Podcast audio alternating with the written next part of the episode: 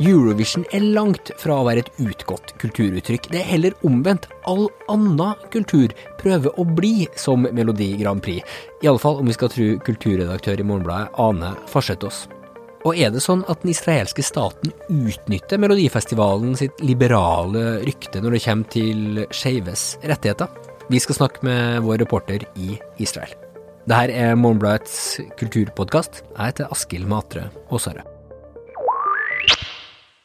Før vi starter denne utgaven av Morgenbladets kulturpodcast, en liten slags advarsel kanskje, har med datteren min I, I studio her, så, så hvis du som, som hører på, hører noen sånne små klink eller utrop, så kommer de også fra, fra hun.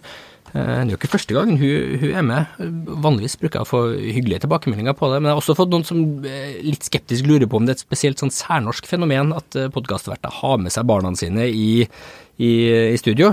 Til det så bruker jeg å svare at, at det egentlig bare er en sånn kynisk måte å skape sånn falsk nærhet til deg som, som hører på. Eh, en falsk tilknytning. Eh, så du blir egentlig manipulert nå, I tillegg til at jeg slipper å tenke på, på barnevaktproblematikken. Men det er ikke bare jeg og, og datteren min som er I studio. Her er også Anne Schäffer Thoss, kulturredaktør. Hallo! Hallo!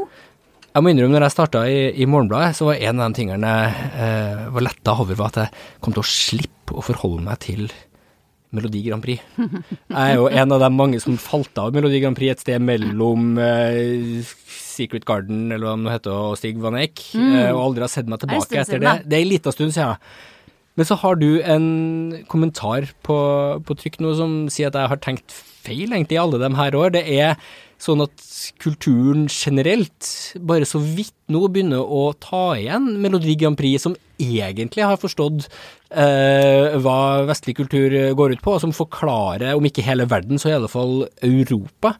Eh, det tror jeg du må forklare litt eh, nærmere. Da. Ja, om dette er en positiv eh, utvikling, at eh, verden har eh, tatt igjen Eurovision, som det heter eh, nå for tiden, det, det skal jeg ikke ha sagt. Nei, eh, men hvis man skal forstå verden, så må man forstå Melodi Grand Prix? Det er I hvert fall sånn at hvis man ser på det, så kan man eh, danne seg et veldig interessant bilde av eh, tendenser I Europa, både politiske og kulturelle og samfunnsmessige. Mm. Eh, akkurat det er jo ikke noe nytt. Det har jo alltid vært sånn at eh, man har snakket om at eh, Eurovision, mm. I og med at det er en nasjonskamp, da, ja. eh, ofte speiler eh, konfliktlinjer. Man ser hvem som stemmer på hverandre. Ser hvem som stemmer ja. på hverandre, ser hvem som ikke liker hverandre I det hele ja. tatt. Eh, og selvfølgelig har det ofte vært også sånn at det har vært enkelte politiske innslag mm. I noen uh, uttrykk, selv om jo konkurransen er... Du har jo vært der og snakket om er, Sami Dedenan tidligere. Ja, jeg snakket ja. om Sami Dedenan, ikke sant? Og mm. det, det, det er jo noe av det som er interessant, det er jo at sånne ting som I den norske hukommelsen, sånn, sånn som mange vil huske det, så er det liksom noe som er knyttet litt uh, pinlighet til, mm. nemlig at uh, vi sendte et sånt bidrag som fikk så få poeng I den internasjonale finalen. Eh, mens det jo egentlig eh, for det første er en kjempefin sang, og for det andre et utrolig tidlig norsk-samisk samarbeid, eh, ultrapolitisk eh, om eh, Altavassdraget, og en sånn tidlig fremstilling av samisk kultur da, på en alvorlig, på en seriøs ja. måte, som jo det er først nå at uh, joiken virkelig har blitt stort. Ikke sant, og, sånne, og det frøet ble planta, der, ja. ble planta ja. der. Og sånn er det også med flere ting I år da. Altså I år har jo Norge et uh, bidrag som er norsk-samisk og har joik mm. I seg. Og svenskene, de hadde jo også en kandidat som var favoritt I den svenske finalen. Uh, der er jo faktisk han, han som heter Nils Johan Fjellgren, som er den viktigste uh, komponisten og utøveren av moderne Uh, popjoik, uh, og han er selv også reindriftssame. Så ha, I år så kunne vi vært I den situasjonen at det er to samiske bidrag, ja. uh, noe som sier litt om liksom, hvordan den samiske kulturen uh, har blitt uh, fremhevet på nytt. Da. Sånne ting ja. har alltid vært der I Eurovision, og det er det også I år. Men noe som uh, er litt nytt, når vi snakker om dette med at det er for det første da, en av de eldste uh, TV-programmene som uh, har vært sendt årlig. Det har vært sendt siden femtitallet. Det er veldig få andre programmer som har en så lang historie. Eh, og det er også et av de mest sette eh, TV-hendelsene på planeten. Med two hundred millioner eh, seere, så er det dobbelt så mange som amerikanerne Super Bowl, for ja. eksempel. Så... Så, men det som jeg tenker har skjedd som gjør det litt annerledes nå, det er jo at dette denne liksom litt latterliggjorte sangkonkurranseformatet. Det er jo ikke nytt, men tenk på hvordan det preger populærkulturen og musikklivet nå. Ja, for det har blitt standarden. standarden. Eh, og sakte men sikkert så har verden blitt til Melodi Grand Prix. Blitt til Melodi Grand Prix. Ja. Eh, nå er det jo liksom norske talenter, X-faktor, hver gang vi møtes, der artistene eh, tidligere ikke så seg tjent med å måtte være med på så mange underholdningsprogram og konkurranser, så er det jo sånn det fungerer i dag. Det er sånn man får oppmerksomhet, det er sånn man skaper seg et navn. Og dette er jo ikke noe særnorsk fenomen. Det er, og absolutt alle land i Europa har disse tingene, har disse konkurransene som ja. Liksom helt sentralt i populærkulturen. Og så er Melodi Grand Prix, som du beskriver da, moderskipet egentlig til alt det her. Så fra hver den der akterutseilte, så er det dem som egentlig har ledet vei, viser det seg da. Viser seg det, ja. Og det som skjer nå, det er jo at uh, Eurovision-finalen får mer og mer preg av å være et slags europeiske talenter. Yeah. Eh, fordi nettopp det er så utrolig mange av artistene som eh, i sine respektive land har kommet opp gjennom eh, nederlandske talenter, tyske talenter, X-faktor, Aserbajdsjan og så videre. Så grensene liksom skil, eh, viskes litt ut også mellom de forskjellige formatene da, med opp, opp mot Melodi Grand, Grand Prix. De plukker liksom talenter fra... Plukker talenter fra hele Europa. Ja. Dette er jo også artister som ofte da har en egen fanbase i sitt eget land, ja. Og er eh, en viktig del av populærkulturen der, sånn at de har jo ofte mange flere fans da, ja. eh, som følger dem. Men større så var det en artist som dukket opp liksom out of nowhere, og så ja. forsvant like fort igjen. Og så fort forsvant like fort igjen, ja. Så er det mye mer... Eh, mange av de som er ekte artister uh, i seg selv, uh, og som uh, også er bestselgende i sine egne land. Uh, for eksempel så er det Italias bidrag, Mahmoud, som han heter. Han er en stor stjerne uh, i Italia. Vi kan høre et lite klipp fra, um, fra akkurat.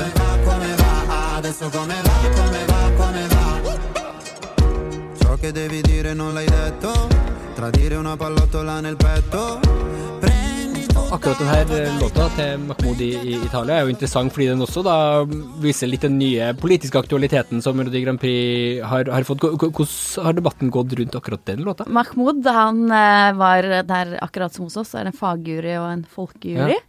Eh, og han eh, var ikke eh, den som fikk flest stemmer av folket, men han fikk flest stemmer av fagjuryen. Ja. Eh, men det helt spesielle er jo da at eh, Italia også har en statsminister som er glad i Twitter. Ja. Eh, så det har vært den spesielle situasjonen at statsministeren eh, twittret eh, «Finnes det ikke bedre italienske sanger enn dette?» Ja. Og skrev at eh, å sende Mahmoud for å representere Italia, det er ikke folkets vilje. Nej. Så en man som då tillfälligtvis eh, har en mor som är arabisk eller sån eller Nej, faren är egyptisk. Ja, faren är egyptisk. Ja. Ja. Ja. Tilfeldigvis, så det, tilfeldigvis, ja. Ja. Og statsministeren er jo, representerer jo et høyrepopulistisk parti. Ja. Eh, mange tolket jo dette som et sånn populistisk utsagn, både hva gjelder liksom at eh, han mente jo da at disse radical chic-dommerne ja. Ikke representerte folkets smak, men Nei. Eliten. Eh, og det var også underforstått at eh, Mahmoud med sin liksom rappsang og sin bakgrunn ikke er en verdig representant Nei. For italiensk sangtradisjon. Tradisjon. Og dette, Mahmoud, han er uh, født i Milano, uh, og moren er italiensk, og faren er egyptisk, og han gikk jo ganske tydelig ut og sa, jeg er, det er jeg som er italiensk, mm. uh, alle jeg kjenner er sånn som meg, og har blandet bakgrunn, og det er det som er Italia for meg. Så det er nytt egentlig, altså, Melodi Grand Prix har jo vært et, en viktig sånn identitetssted, en slagmark for identitet egentlig, særlig rettet mot skjev kultur, men nå også da egentlig mot eh, hvilken etnisk bakgrunn man har hvilken i et, som en satt i Europa da. Ja. Frankrike og en litt annen eh, historie, der har vi Bilal Hassani, som jo da også eh, hvis jeg ikke tar helt feil, er ja. Arabisk etter, men som ja. Har en litt annen tilnærming. Hva er det som har skjedd der da? Ja. Hans familiebakgrunn er jo fra Algerie, og også han har jo fått eh, en del trusler, og blitt tolket inn i et politisk bilde. Eh, han er en uh, ung mann, bare nitten år, som eh, i sin fremføring eh, har et... Eh, androgynt utseende kan du si. Eh, man kan si att detta är en klassisk mm. drag. Yeah. Eh, han i sin framför i sin musikvideo så sitter han foran ett spegel och transformerar sig gradvis från eh, man till ett mer feminint uttryck då. Yeah. Eh, utan att han är transsexuell eller är eh, han är eh, en ung man men han brukar ett feminint uttryck. Yeah. Eh, och sangen hans handlar ju då om det om eh, och kunna själv välja sin könsidentitet, sitt könsuttryck och vara den man är och liksom är ett har blivit tolkat som ett viktigt statement för inte bara homofila och lesbiska men också transsexuella och mot fördomar då. Och men det har då också skett att han har blivit utsatt akkurat för den typen näthat och för drapstrusler och så vidare. Och det var tal om att han kanske inte kunde resa till Eurovision för att trusselbildet var för högt och I tillägg då att han också är arabisk etta då.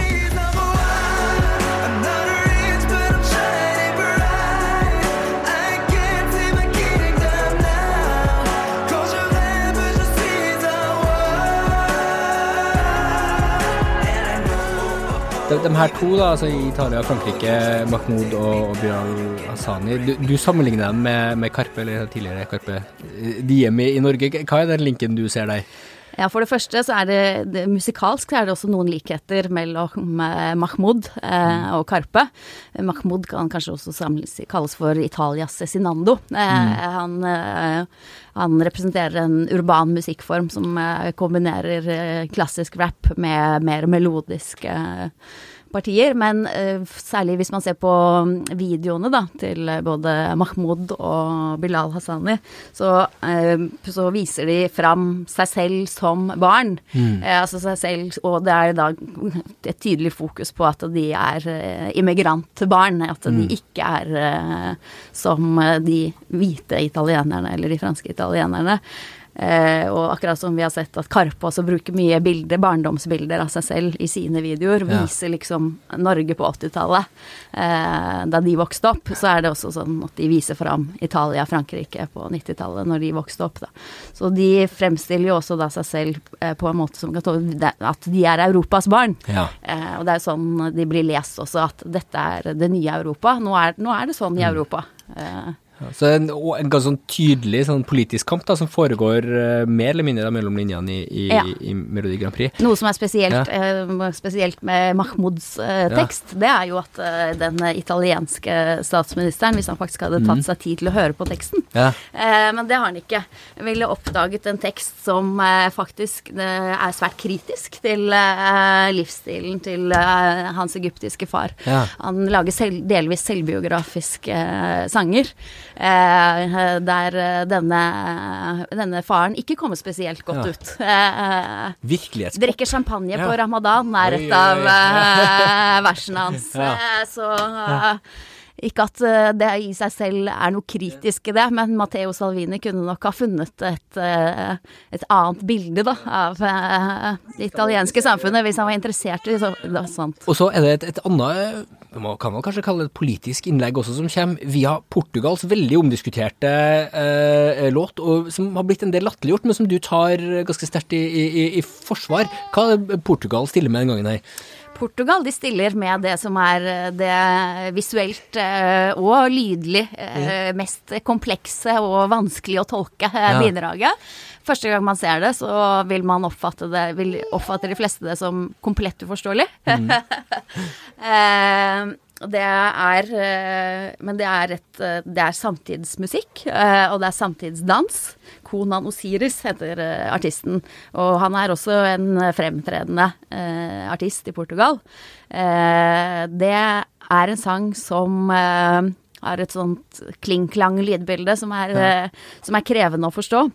Och en meget speciell uh, och expressiv uh, danser som ramlar ner på golvet. Det ser ut som han faller och slår sig. Men detta är koreografi då. Det är ballett. Uh, han dansar tåspissballett men på en sån uh, en måte som ser ut som om han blir skadeskutt och ramlar runt på scenen.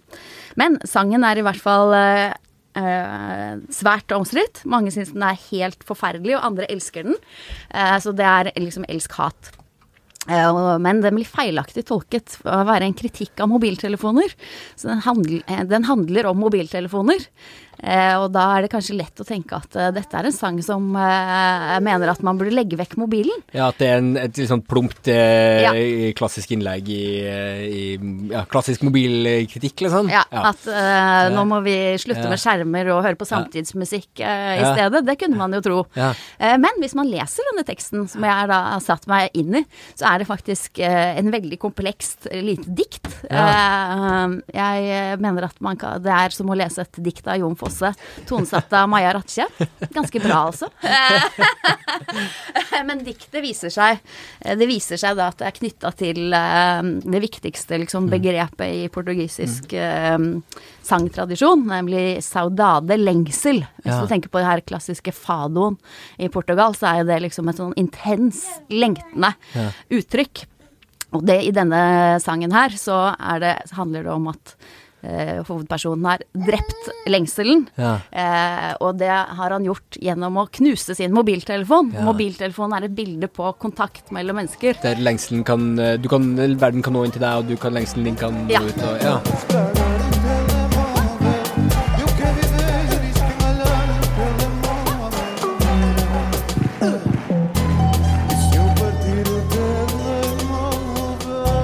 I sangen så er det da jakten på hvem som har knust mobiltelefonen. Ja. Hvem er det som har kuttet uh, forbindelsen til verden? For det er også en sånn livlinje egentlig da. Den livlinje. Ikke er ens betydende bare negativ kraft som man skal liksom uh, som, uh, liksom på oppdrag fra mamma og pappa så skal du bryte den. Den er egentlig også en, en god kraft. Det er bare ja. en god kraft. Så som du synes bare egentlig alle mobiloperatører og mobilprodusenter uh, trykker den her sangen til sitt bryst. Eh, nå har vi ikke kommet i, innom det som vel er det mest sånn åpent politisk i hvert fall eh, Island sitt eh, innslag som er et sånt B D S M-aktig eh, affære Hatir, hva er det for noe? Har du en like dyp analyse av dem? Ja, Hatari, de ja. Hatari, kaller, Hatari ja. heter det ja. eh, og de kaller seg jo altså da et eh, kapitalismekritisk eh, B D S M-inspirert eh, teknorock-kunstkollektiv eh, og målet deres, de har et eksplisitt uttrykk målt, og det er at de skal avvikle kapitalismen. Og da starter du med Melodi Grand Prix, det er liksom der ja. du trekker først i tråden, så rakner hele resten av der, der, plagget. Der starter de ja. de eh, har jo da en sang som heter Hatet må seire, mm. og også et svært da misforstått uh, uttrykk. Uh, dette er en ekstremt bråkte sang med en slags brølevokal, uh, samtidig som det visuelle uttrykket er ekstremt spektakulært. Uh, de uh, kler seg i sånn uh, sadomasochistisk lakk og lær, uh, litt sånn Depeche Mode-inspirert uh, åttitalsuttrykk, ja. men samtidig så er det litt sånn robotaktige, satt i en sånn eh, slags eh, dystopisk eh, fremtidsscenariekontekst der. Så det, det de beskriver er en mulig dyster fremtid for Europa hvor hatet får vinn. Sånn er det. Ja. Hatet vil seire, det er, og det er jo da, det er, det er ikke, ikke det de mener, det er ikke en oppfordring, det er liksom dystopien av ja. hvor galt det går, ja. hvis kapitalismen og høyrepopulismen får seire. Ja. Men uh, teksten er ikke banal på den måten, tvert imot, så hvis man, hvis man uh, leser den, så er det også noe sånn veldig sånn skandinavisk og nordisk med den da. Ja. Eh, den er sånn korthugd i formen, er litt sånn Edda, vet du, Edda-diktningen i Voluspå, så er det jo en visjon av hvordan verden eh, vil se ut, og hvordan verden vil få gå. Mm. Eh, og man kan si at dette her også er en sånn eh, hvordan verden forgår da. Eh, liksom hvordan det styrter mot slutten. Ja. Så eh, åpningen på sangen er... Eh, festen var hemmelingsløs, bakrusen er endeløs, livet er meningsløst.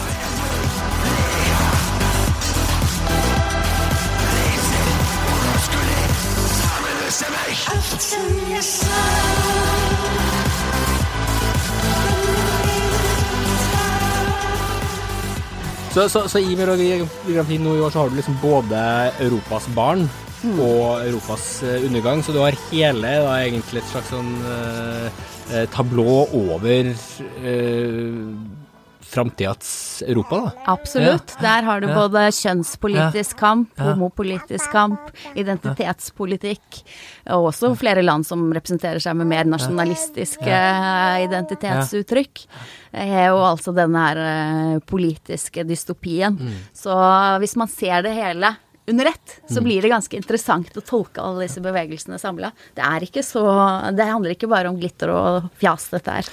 Kanske du har omvist mig tror jag egentligen Anne, jag tror jag ska ta upp eh vet inte om det stafettpinnen till Stig Vaneck men eller jag må fall kanske skru på TV:n på på lördagen likaväl och få med det här. Anne Schäffer Thoss, tusen tack för för praten du. Tack. Du som hører på kan, kan läsa hela Anne sin kommentar I Morgenbladet på nett och på papir den uka her.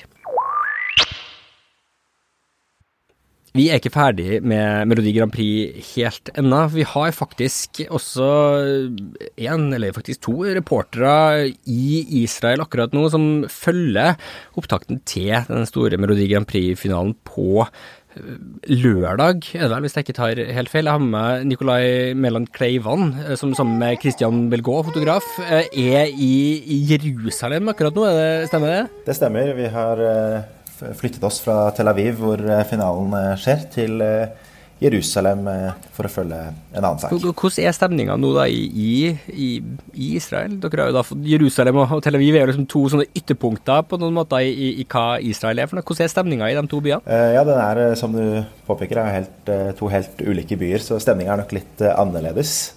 Det var jo opprinnelig, så sa jo hun Netta Barsilei, som vant Eurovision I fjor, hun Hun gikk ut da og sa når konkurransen skulle komme til Israel vi ses I Jerusalem men forståelig nok så er det, ville det vært langt mer kontroversielt å, å holde det her så den europeiske kringkastingsunionen de krevde at det måtte skje I, I Tel Aviv og det er nok også et bedre sted for en sånn konkurranse å gå av stabelen for innbyggerne I byen. Her I Jerusalem så er I hvert fall den jødiske befolkningen langt mer konservativ enn den man finner I Tel Aviv. Og, og har vært kritiske til, både til årets Eurovision og til tidligere israelske vinnere. Ja.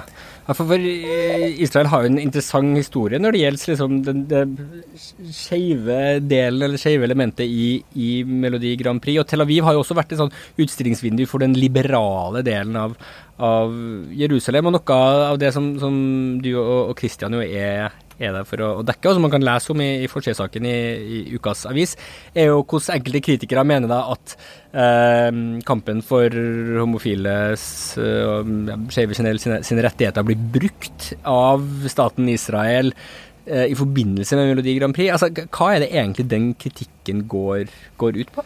Altså, dette har vært en, en et voksende diskusjon, kan man si, de siste årene.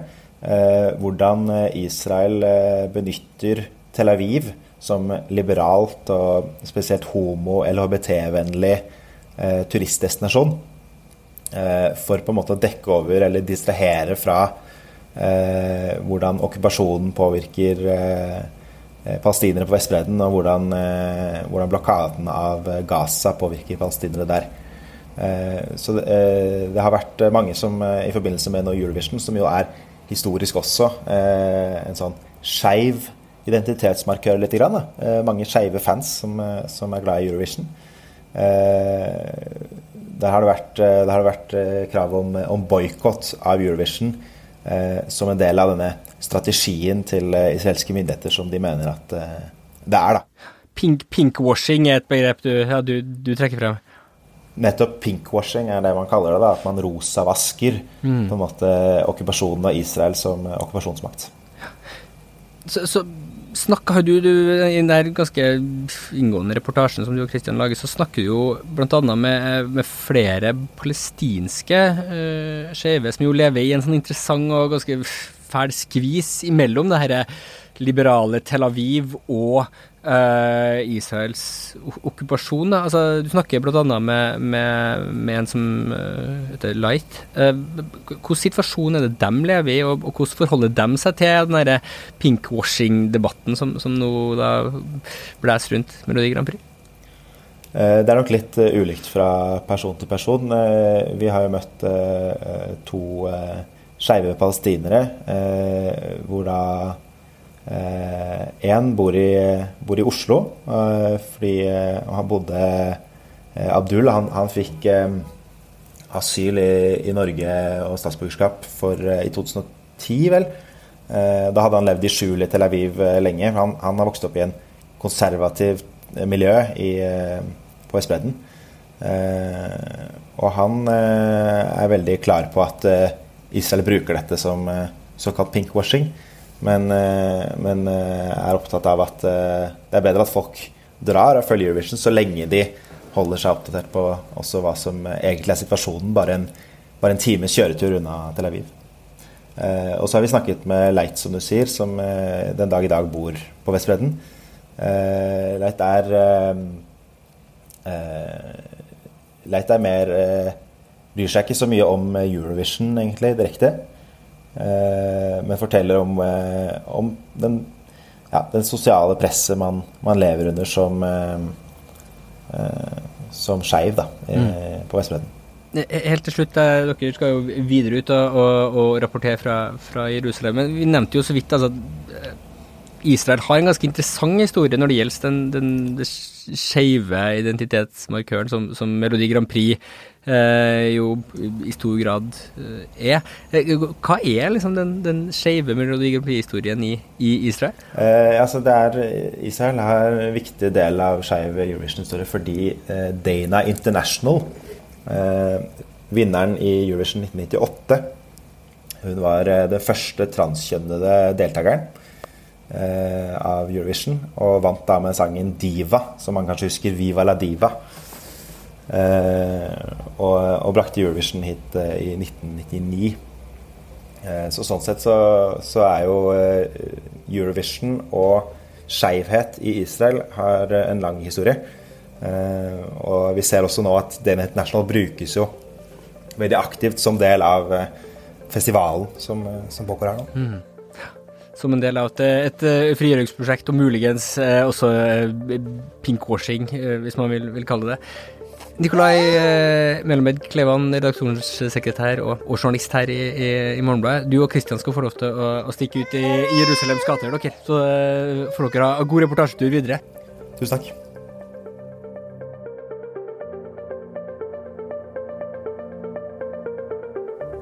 Det var alt vi hadde i denne utgaven av Morgenbladets podcast. Vi er tilbake alt på tirsdag, da helt uten barn i studio.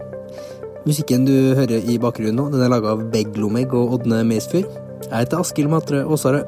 Vi høres.